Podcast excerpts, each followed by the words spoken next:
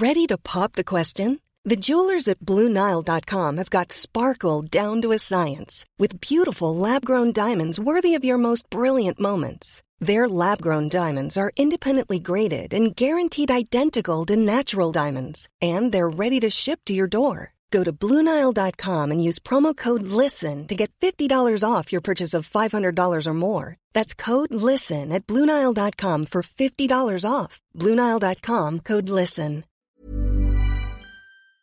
Well, we are in the doldrums of the tropical season, but there are two systems we're keeping an eye on. One, I don't think we have to worry too much about, but the other one, I'm certainly going to watch it. This is Weather Insider for Tuesday, July 21st. We are at episode 362.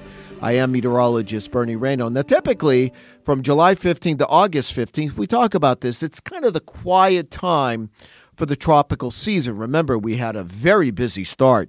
The month of June uh, was quite busy. We six name storms. Now, typically July 15th to August 15th, things relax. And you could see why. If we've been talking about the amount of Saharan dust, there hasn't been much in the way of any systems for the last week or so. But there's a couple of areas we have to keep an eye on. Now, I, I'm not saying that we are definitely getting development but we have to watch it. The first tropical wave is uh, halfway between the Lesser Antilles and Africa. Now, this may develop into a system, but even if it does, I don't think it's going to have much impact on, on any land. It may get to a tropical depression. These systems out in the tropical Atlantic are really tr- tricky. They could spin up and spin down pretty quick. But I will say this next couple of days, it has room for development then, as it approaches the islands on Friday, I think it gets ripped apart by shear. There's also lots of dry air. So, I think in the long term, this system will have little or no impact. But it was last week that I talked about the pattern across the United States when you have these big upper level highs, and it's not a strong one, but it's a broad area of high pressure uh, across the southeast or south central United States and southeast. It's a broad area, high pressure. You always look underneath the belly of that high for possible development. You get a lot of wind energy on the southern side of that system, and all you need is a tropical wave coming into the Gulf of Mexico, and something could form.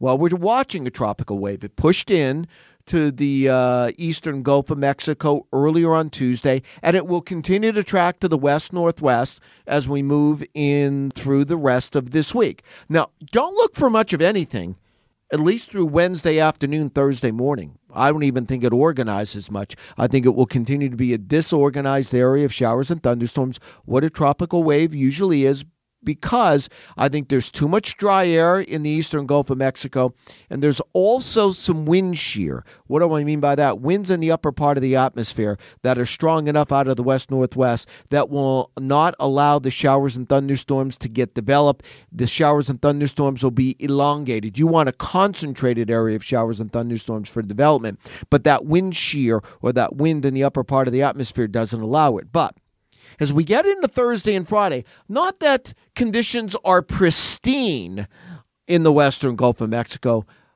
they're not as disruptive. There's less wind shear, there's still some dry air.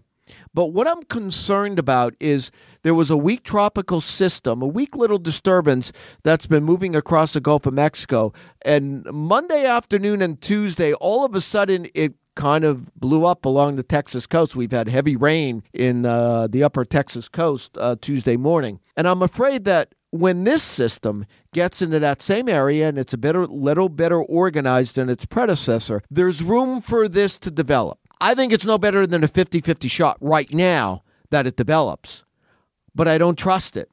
And this time of the year, when you're tracking tropical disturbances or waves, you continue to track them until number one, they get sheared apart, or number two, they move on land. So until this moves on land, I'm going to keep an eye on it, and so should you.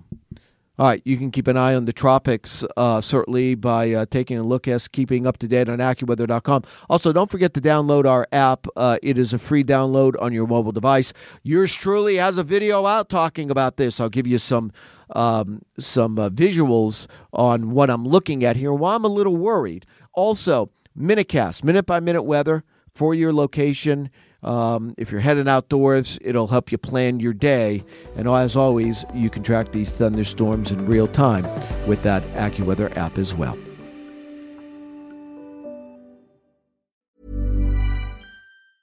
Want truly hydrated skin? Meet Osea's Body Care Breakthrough Hyaluronic Body Serum. It's clinically proven to increase hydration by 161%. It's lightweight, fast absorbing, and delivers 24 hours of hydration for silky smooth skin without any sticky afterfeel.